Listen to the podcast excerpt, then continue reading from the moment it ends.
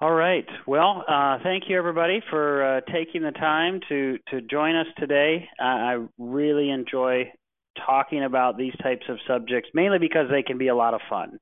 And and you know, I'm predominantly an administrative law or regulatory attorney who spends hours and hours researching very complicated regulations and reimbursement coverage positions and and things that most people you know wouldn't even read to try to fall asleep. But this topic today uh, the the biggest healthcare scams of 2019 and and how to avoid them this year in 2020 is is fun for me in in kind of a sick sarcastic way but actually it's really informative. So one of the ways that uh, my team and I really educate ourselves is to study what went wrong so that we can help providers not get caught in those situations, uh, many of them innocently. Um, and, and then we look for, you know, how do we educate providers moving forward so that they don't run into these disastrous type scenarios. So we're going to take it a time and we're going to pick apart uh, five examples of pretty significant, uh, you know, dollar wise or reimbursement wise, or we're going to look at some of the significant uh, legal issues that evolved in 2019, and we're going to pull apart the headlines that you hear about, understand some of the real detailed mechanics, and then we're going to walk away with some lessons on what we can learn from them to protect ourselves moving forward, uh, help our practices and our facilities operate better, and we're going to take that a step at a time. So thank you for joining me, and off we go. So our goals for today. Um, we are going to learn about some of the biggest healthcare fraud scams that happened in 2019. Uh, we're going to dig into some of the details and figure out uh, how providers innocently got trapped in this. Now, the, determining who was innocent and who is not is not my job, right? I'm a regulatory attorney. I focus on data. Um, th- those are white collar attorneys um, or judges. And but what I do know is that I have defended lots and lots of providers over the years who've gotten caught in things that looked intentional uh, when really they were just making mistakes.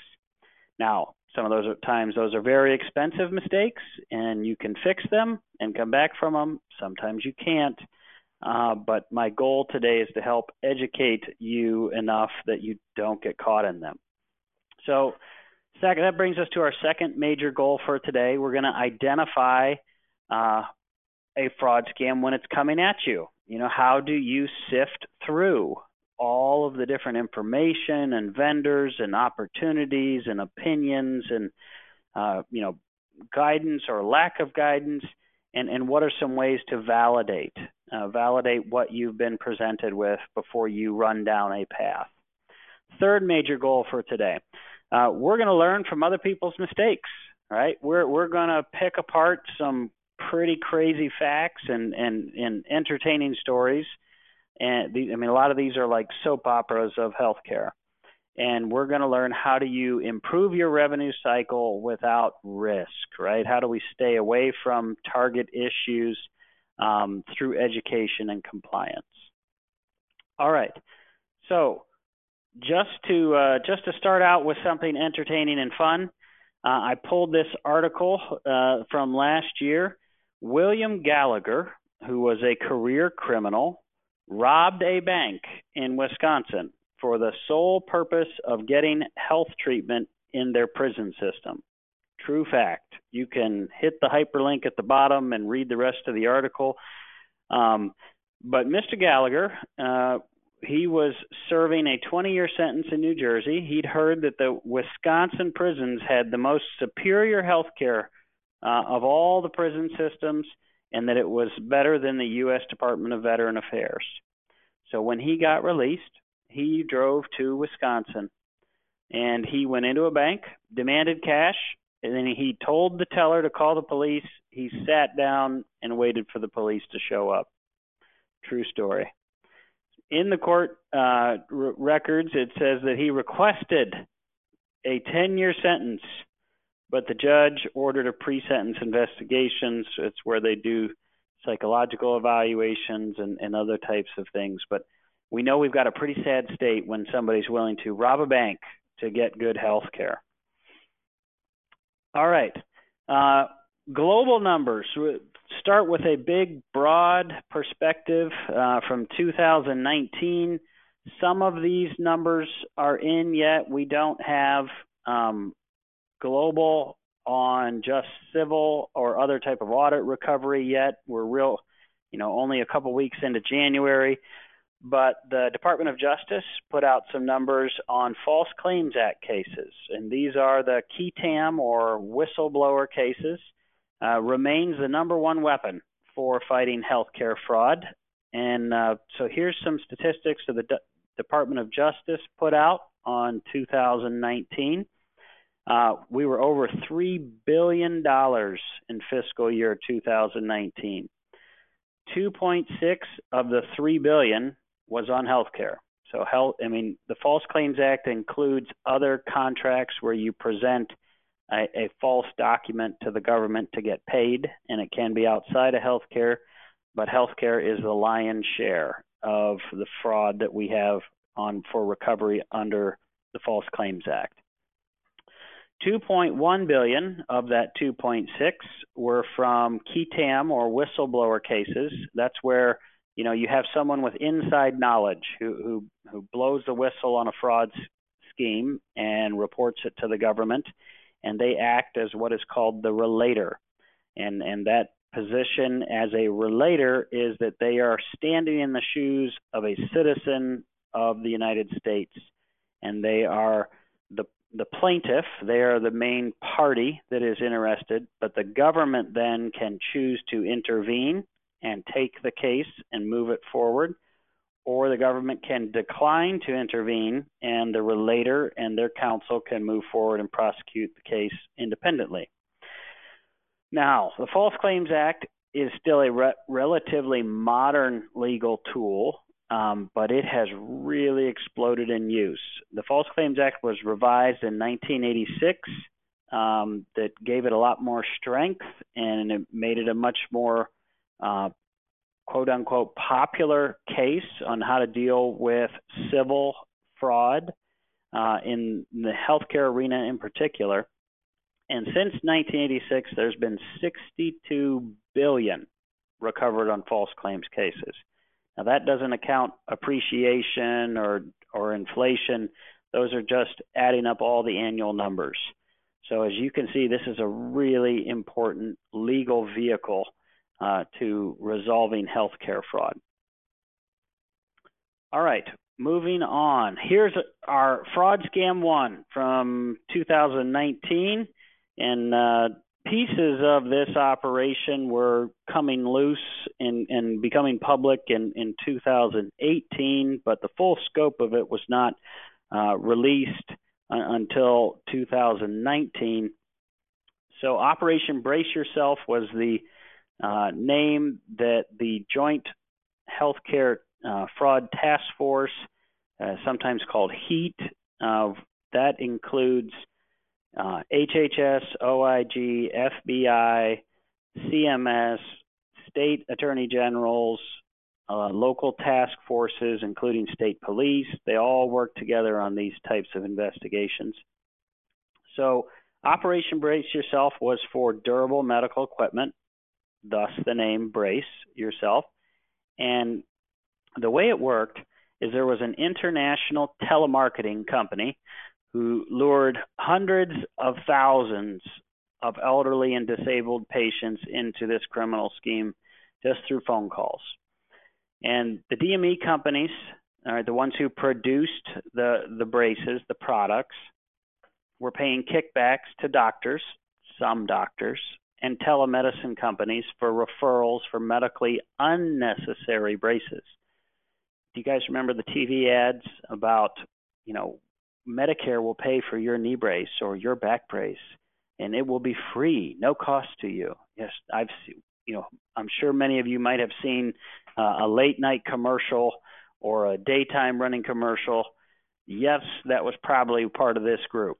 So sometimes you've got to pay attention to what it is you're seeing on the television, because there may be a whole lot more to it.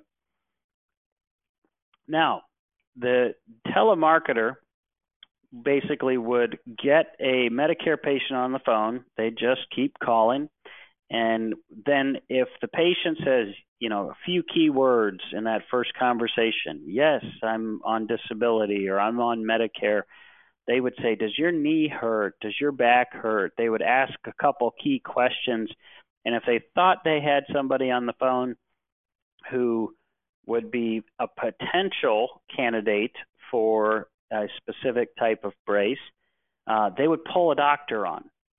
Sometimes a real doctor, sometimes someone pretending to be a doctor who would ask a couple more questions. And, and the evidence shows that sometimes these physicians' conversations were, you know, less than three minutes, five minutes.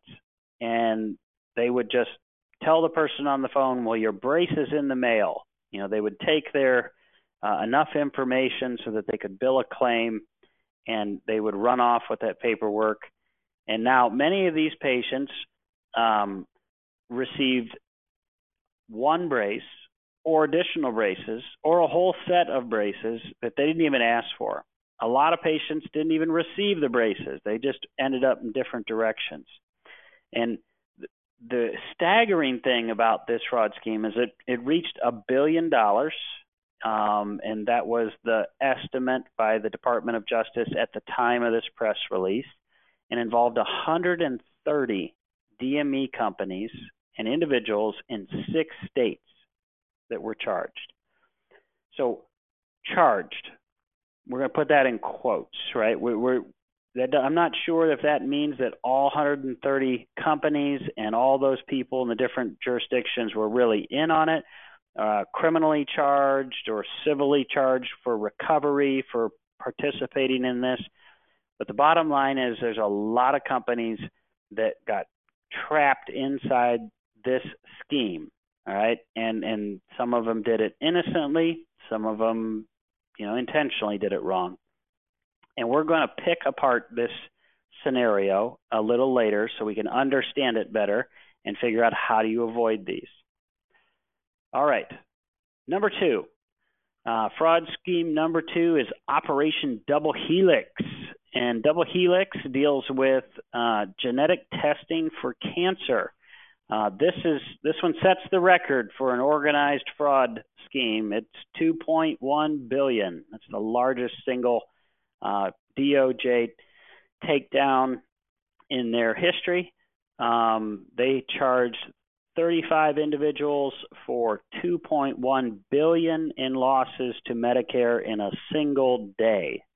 And I was actually at a conference where they teased us and said, "Watch the news on Monday when this release came out." And the Joint Task Force, all all at one time, all in one day, all over the country, arrested all these people in a single day, and it was uh, it was pretty amazing to see the coordination of it. Now, how did this work? Uh, telemedicine companies and cancer genetic testing laboratories in five states were charged, including 10 providers. Um, now, market, the way they put this together is that marketers or physicians told patients that Medicare would pay for a free genetic screening if the patients had any family history of cancer. Um, but some services are covered as a screening, but they're very rare because you know I mean Medicare doesn't give away give away services unless there's a medical reason.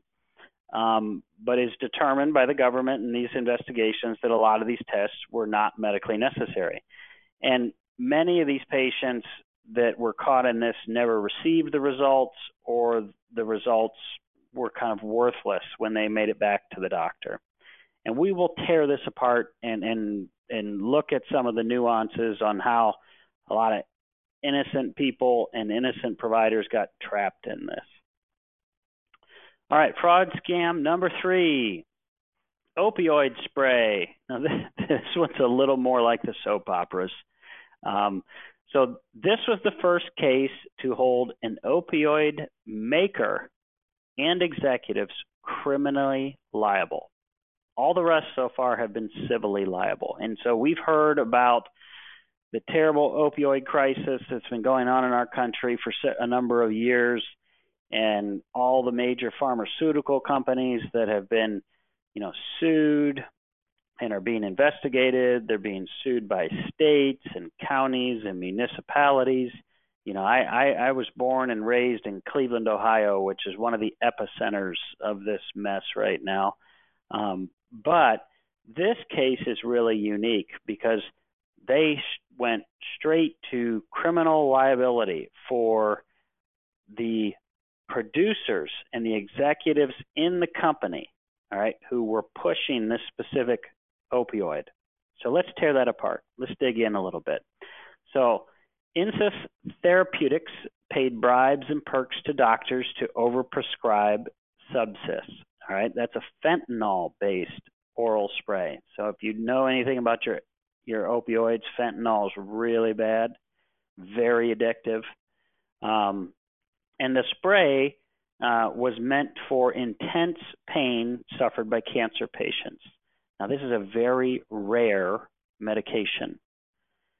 Why is it rare? And, and, and we know normally when we have a rare, unique medication, that translate to very expensive. So, yes, Subsys cost payers up to $19,000 per month for this prescription. Big ticket item, right? Uh, the company reached a $225 million settlement with the Department of Justice for both criminal and civil probes. Yes, for, for any of you who didn't realize that a company, an entity, can be criminally charged, they can. Now, company executives and marketers also were individually uh, prosecuted and, and for criminal as well as civil. They had been paying the doctors to prescribe Subsys through lots of different means, including lavish entertainment, your stereotypical exotic dancers included, travel, meals, and funds at times. So a lot of the people involved in this never really took cash. And we're going to talk about what that really means for providers and break that down a little bit further uh, as we move through our presentation today. All right, fraud scam four, the nursing home playboy. Yes, Philip Esformas and and yes, he is a good-looking guy, dark skin, dark hair. Uh, so where is he from? Miami Beach, of course. All right. So uh, Philip Esformas uh, was a healthcare mogul, was sentenced to 20 years uh, for Medicare fraud scheme, and he also had to repay 44 million dollars in restitution. Now, a couple key pieces to this one and we will break we will break it all out a little later is that this guy looked like he had it all together. He had all kinds of, you know, flashy wealth and and was a big name in in the industry and a big name in Miami. All of that was kind of a facade. So, here's how it worked. Um, they the DOJ estimates that his fraud caused 1 billion dollars in loss. However, when the prosecution was trying to present the case, they had math problems. Literally, they couldn't figure out mathematically how to quantify the loss um, to to Medicare, and and so that's how we ended up with 44 million in restitution. What did he do? Esformas bribed providers to quote unquote recycle patients through his chain of assisted living and skilled nursing facilities where services of little to no clinical value were provided. And basically, this was he was shuffling patients, right? He had a relationship with some hospitals, and and so you'd have one one patient who would be uh, in, in a skilled nursing facility and have a hospital trip, and then the relationship that he paid for would refer back to another skilled facility that which he owned, and then eventually refer to an assisted living, so that he had his hands in the whole cycle. Um, many times for services that weren't useful um, or, or of no value to the patient. Now, what's unique about this case is the psychology, right? We, why do people do these things? Because this Formas was born into a very wealthy family that owned healthcare operations in Chicago. Uh, he lived one of the most extravagant lifestyles of known fraudsters, including a collection of exotic cars worth, I believe, you know, $30 million, numerous mansions with estates, and he had a multi million dollar watch collection. Now, I know a lot of really good, hardworking, successful people in the healthcare industry. I don't see many making that kind of money. So if you see somebody driving, you know, a Lamborghini or a Ferrari and they run a nursing home, you might want to question what's going on there. All right, fraud scheme number five. Before we turn to uh, picking these apart and understanding them a little better, this has to do with marketing agreements and a unique law called the Travel Act. So, Forest Park Medical Center, FPMC, was a physician owned hospital. That's right, the doctors own the hospital, uh, specifically created to maximize reimbursement by staying out of network, they were OON, and maximizing patient volume by paying kickbacks through the marketing and education agreements. Now, I'm not saying that the organizers of this operation were the innocent parties, but there were innocent parties caught into it, and we'll talk about that. So FPMC stayed out of network to set its own prices and misrepresented to covered patients, covered patients, patients on a plan, uh, that the carriers would cover services at their hospital and they would not have to collect any balances, no copays. Yes, if you've been in healthcare for a while, you, that should be a red flag. All right, you cannot waive copays. So why did uh, Forest Park do this? Well, um, they paid a percentage of revenue generated to the referring providers. Kickback relationship. That's right, anti-kickback statute uh, for sham marketing and management agreements for educational services. So basically, somebody pitched the doctors the idea that they could get quote unquote legal kickbacks if they would give talks, write articles. Well, the problem was is the money when you line it all up was not traced to the value of educational services but directly to the percentage of the referral of services referred. That won't work. You know, a, a kickback is a kickback by any color or name. So uh, watch out, providers, on what type of you know activities you are involved in for relationships for extra revenue. All right, now let's talk about the Travel Act. The Travel Act is really unique. It is not seen in healthcare hardly ever. Uh, but the government used the Travel Act to, quote, federalize state law crimes because Forest Park uh, had spe- specifically avoided federal payers to circumvent federal restrictions. They were only out of network billing private payers because they wanted to stay away from the federal restrictions with Medicare and Medicaid, and and we'll talk, we'll break down why they did that all right, and how that should be a flag to anybody in the healthcare industry.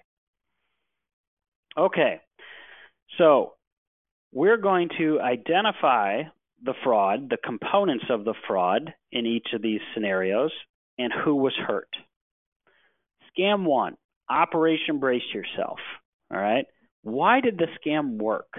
You know, this is this is always a good question. How how did this even happen? Well, the fraudsters figured out that CMS's adjudication system did not have a system edit. Basically, when the claims data goes through, there was no edit in the system to catch repetitious or unnecessary DME when specific ICDs, diagnosis codes, were used. So if you had this certain series of diagnoses, uh, and you billed the DME sometimes from different jurisdictions. That's why so many different companies were involved. It would run through the system and pay for the braces. And and the fraudsters basically reverse engineered by using the codes how they could make this run through the system. They also did it through abusing new telemedicine policies that need revision, frankly, but they are, you know, I'm, in my opinion, they are wonderful and they are growing and they are helping a lot of people. Uh, but like any new area of growth in healthcare, uh, it takes a while to understand how to properly regulate it. Who were the innocent victims in this scheme? Obviously, the taxpayers, right? This is you and me. We all put into the coffer to, to actually pay for this system so that the loss on the fraud is all of ours. Patients, well, the patients had no out of pocket, uh, but a lot of them had residual impact. What do I mean by residual impact? A lot of patients received services they didn't need, um, or, or, you know braces they didn't need, but it wasted time. Uh, some of them even it, it it ended up harming their enrollment or their coverage. Um, so it may not have been physical for this you know, Operation Brace Yourself as much as it might have been annoyance and time. Now, providers. There were many unknowing DME companies and, and providers caught in this one. Um, they, you know, this was uh, of those 130 companies, many of them were just a minor percentage and thought they were filling or should have known they were they were filling inappropriate claims. Right but they didn't. They did not have tight enough compliance to uh, make sure that they weren't, you know, fulfilling an order for something that was improper. What did that happen? What happened to them? Well, overpayments, right? They'd pay a lot of money back. There was a lot of fines. That's on top of repaying. Penalties, you know, civil monetary penalties, CMPs. Some of them received uh, CMS suspensions or terminations, and it was the end of companies so the end of jobs. So there were some really hard consequences as a result of this fraud scheme. Not just tax dollar loss, but a lot of people's careers ended. Some people went to jail.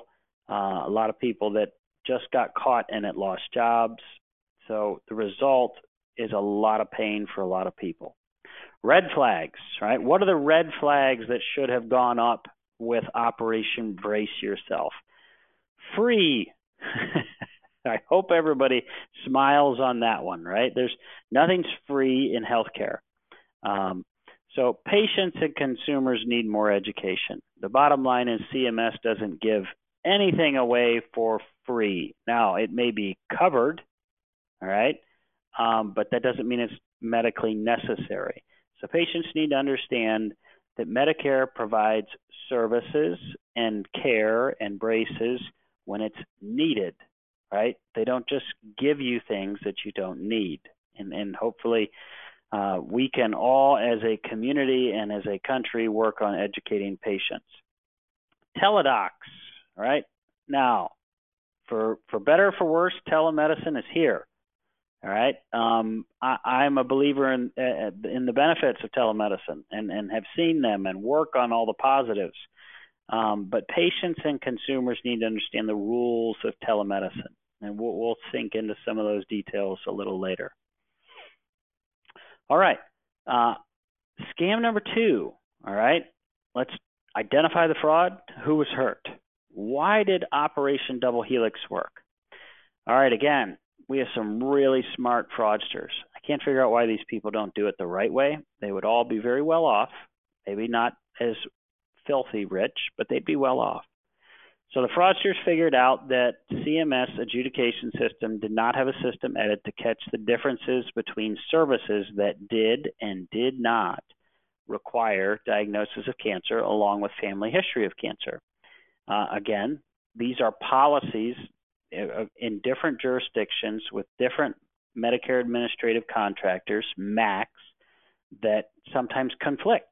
And honestly, in this case, a lot of them were very gray and unclear. Some of them did not provide what I would consider, from my capacity, adequate guidance um, for providers to determine what was appropriate and what was not. And so, what does that mean?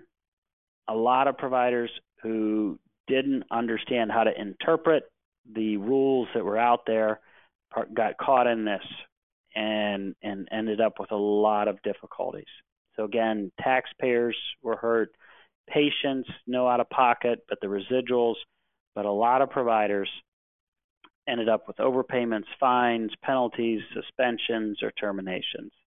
And you know what you hope is that you know the right result comes out of each of those circumstances for individual providers because a lot of those providers are doing a lot of good for a lot of people and you hope they continue on. All right, red flags. What were some of the red flags from double helix? First of all, the volume. All right. Um, double helix happened from start to finish in about 16 months, maybe 24, somewhere in there.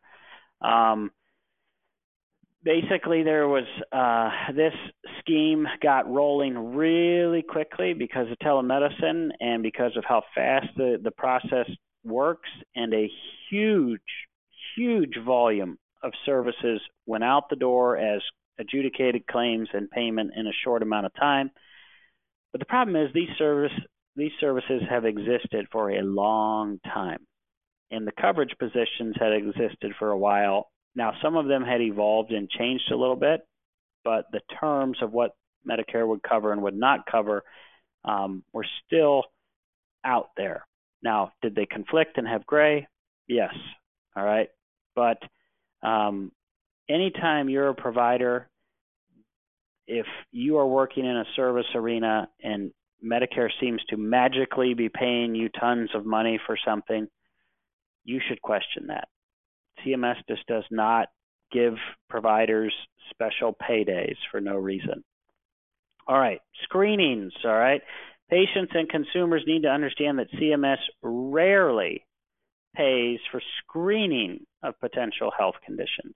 Right, they pay for treatment of necessary, right, necessary treatment for medical conditions that are diagnosed. Um, I mean, there are always those pockets where there's certain issues, um, you know, that are covered as far as screenings for good preventative medicine, um, but patients need to educate themselves better. All right. Number three, back to opioid spray scheme. Um, let's identify the fraud and who was hurt. All right. The fraudsters convinced basically this is a little more old fashioned, right? They everybody knew that this was very expensive, uh, a very expensive drug. So this is some old fashioned, you know, elbow grease. All right. So how do you get it through the system? Because this is so expensive, it was pretty well guarded by CMS's claims process. Well, they tried to educate and mislead providers on the slight diagnosis difference to get CMS to pay for a medication that was 20 times more expensive than one that would have worked. All right. And the old fashioned greed, right? Greed and grease, the wine and dine to excess, and some direct kickbacks. So, um, this is more of a warning to all the young doctors out there and and you know healthcare owners or executives you got to be careful because the bottom line is there's a lot of rules regarding perks and kickbacks in the healthcare arena and you, if somebody is just you know rolling out the money on, on on entertaining you be suspicious right be suspicious now uh, who really got hurt? Taxpayers. Patients got hurt really terribly in this one. Um, this spray was way more addictive than the alternative medication, and a lot of patients ended up with severe enough addiction issues that it led to their death. So, very dreadful consequences, all for a little extra money. Now, providers the innocent providers were providers in the same practices as many others who participated in the excessive wine and dine or took kickbacks. There were lots of doctors and practitioners who they were a minority partner or an employed physician, a part of a practice, and they didn't know anything of what was going on, and their Medicare enrollment uh, got messed up, or they ended up you know, being had to pay back money or had sanctions, um, lost a job, it, a lot of very negative consequences on partnerships. Red flags, all right? Cost.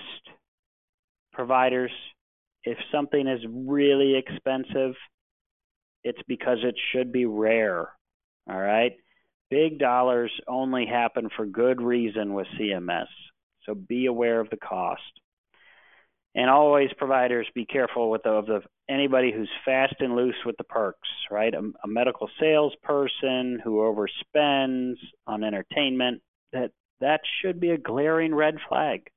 Make sure you're aware of that. All right. Let's go to number four, nursing home playboy, right?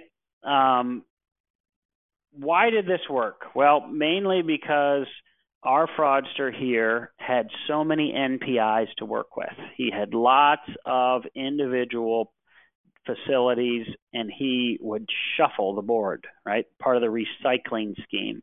He would shuffle the patients so that the money looked like it was going to lots of different places. And he paid off key people at hospitals to steer providers to just his facilities. The victims, taxpayers, patients. Um, patients basically because of poor clinical care and outcomes, all right, and, and a lot of lost time, unnecessary services. Uh, providers, there were numerous innocent providers that lost their jobs and fought off CMS sanction just due to association with these practices. Like they had just been uh, working there as an employee and they had to defend themselves and prove that they were not a part of this. Red flags, right? Recycling. Providers, don't ignore unsound clinical decisions. When you see patients coming back through and it doesn't make clinical sense, say something, do something. All right. Last round on identification and who was hurt are marketing agreements and the Travel Act. All right. Why did it work? Well, it worked for a while because these doctors planned it to avoid the federal payers, which they thought would avoid the federal regulators. And then somebody had a sweetheart deal that was too good in these marketing and education agreements so that you could get paid legally, quote unquote, for that kickback. All right. Don't buy it, providers. Don't buy it. All right. Innocent victims, private payers, right? Me, my family, we're part of a you know a group plan. My premiums all go up. Your premiums go up because of these private payers were victims and the plan beneficiaries. Red flags, all right? Out of network, all right, is not a problem for plan beneficiaries, but you have to understand how out of network works. All right? You you are a part of a plan and you have providers in network because as a beneficiary you want you you want to be a part of that because your your carrier has found someone with a good relationship. All right? The most important thing for beneficiaries for patients to understand is that a waiver of copays and deductibles especially for out of network, should never happen. All right? Should not happen. All right. So let's learn from uh, everybody else's mistakes here so we don't end up getting in the same kind of trouble. Operation Brace Yourself. All right? Stopping patient victimization. The best advice for providers to give to their patients uh, to prevent telemedicine fraud is that you should be talking to your primary care physician you should be talking to your normal physician. You use telemedicine with the doctors you know, not some guy who calls you randomly. Telemedicine was designed to increase access to existing provider relationships. How do we stop provider victimization? Uh, many providers that prescribed legitimate DME for patients had payments recouped uh, or other payer problems because their patient received duplicative DME. All right. In other words, you you you gave one knee brace legitimately. The fraudsters gave another one within two years, and there's a five year limitation. You have got to defend your own claim, and you lose the money from a legitimate provider. Now, providers of DME must understand all of the LCDs and NCDs, the coverage positions, their limitations, and check patient eligibility. Double helix. How do we stop patient vic- victimization? All right, patients must be educated that CMS provides medically necessary services. They don't pay for screenings except in rare circumstances, uh, and it should be for the purpose of helping your primary care provider or your recommended specialist. Telemedicine was designed for increased access with existing providers. I will repeat that existing providers. All right, stopping provider victimization. Many reference laboratories unknowingly ran improper tests and billed for them because they did not understand the coverage positions. They relied on secondhand sources for interpretations. Reference labs must be careful gatekeepers because they will often be held responsible for referring providers' failures. All right, uh, opioid spray scheme. Looking at this one, how do we learn? Patients Patients need broad, in depth education regarding the risks of opioids. We all know we all need more of this to prevent some of the absolute tragic outcomes of opioid addiction. Providers, pretty simple. Don't give in to temptation. No excessive whining and dining, and you can't get paid $20,000 for five hours of marketing time. It doesn't work that way, and you know better partnerships, providers, you've got to know what your partner is up to because it could come back to haunt you. So if your partner is all of a sudden showing up in a Porsche, you got to figure out why. All right. Um, so be aware what your partners are doing. Owners and administrators, all right, police your services and reimbursement. Uh, if all of a sudden you've got an unusually high amount of reimbursement, it's not magic. You got to understand why. All right, you, you need to know why you're getting that money because most likely somebody might come back looking for it. The nursing home playboy. So for stopping patient victimization, uh, we have got to give caregivers, most importantly, caregivers, uh, knowledge that they have got to be aware and active in understanding the treatment of their loved ones to try and prevent these types of scenarios. Providers, all right, you've got to put the care of your patient above your employer's policies. Many of these providers just ignored sound clinical ju- uh, guidance um, and didn't stand up for their patients. Providers and administrators, don't let the green eyed monster get you. All right, if financial gain is your primary goal, you shouldn't be in healthcare. Period. Go be a business person. Overseers, a number of state overseers were paid off to make this scheme work. I mean, agency people. All right. Don't assume that state approval equals compliance. You've got to be aware that anybody's susceptible to this. All right. Last, uh, number five, the marketing agreements in the Travel Act. How do we help protect patients? We've got to educate them on what out of network means and why this should be a rare exception where you have you need a unique specialist or or you're in an area where you, your carrier doesn't provide coverage. Out of network is rare. Providers, uh, avoiding federal and state payers does not mean you avoid the regulation. Don't do it. If anybody says you, I have an opportunity and we don't take any federal payers, run. There's a reason they're trying to avoid the federal payers. All right. So, um, obviously providers don't fall for any type of complicated kickback scheme. All right, you you should be going to your CLEs and and know better. So in summary, all right, as healthcare fraud is growing, oversight and prosecution are growing in sophistication and imposition. All right, the bigger the schemes, the bigger the dog that's coming for you. Patients are are being victimized by the advances in technology that were designed to help provide them care. Doesn't mean technology is bad, but it is being used improperly at times too. Innocent providers have more ways to innocently, and I mean this, more ways to innocently get into trouble than ever. So that's why education is number one for providers. You have got to raise your level and work at your compliance more than you ever have. Most significant risks in healthcare can be avoided by common sense and regular education. I got to repeat that one more time. Most significant risks in healthcare can be avoided by common sense and regular education. So that wraps up uh, my presentation for today.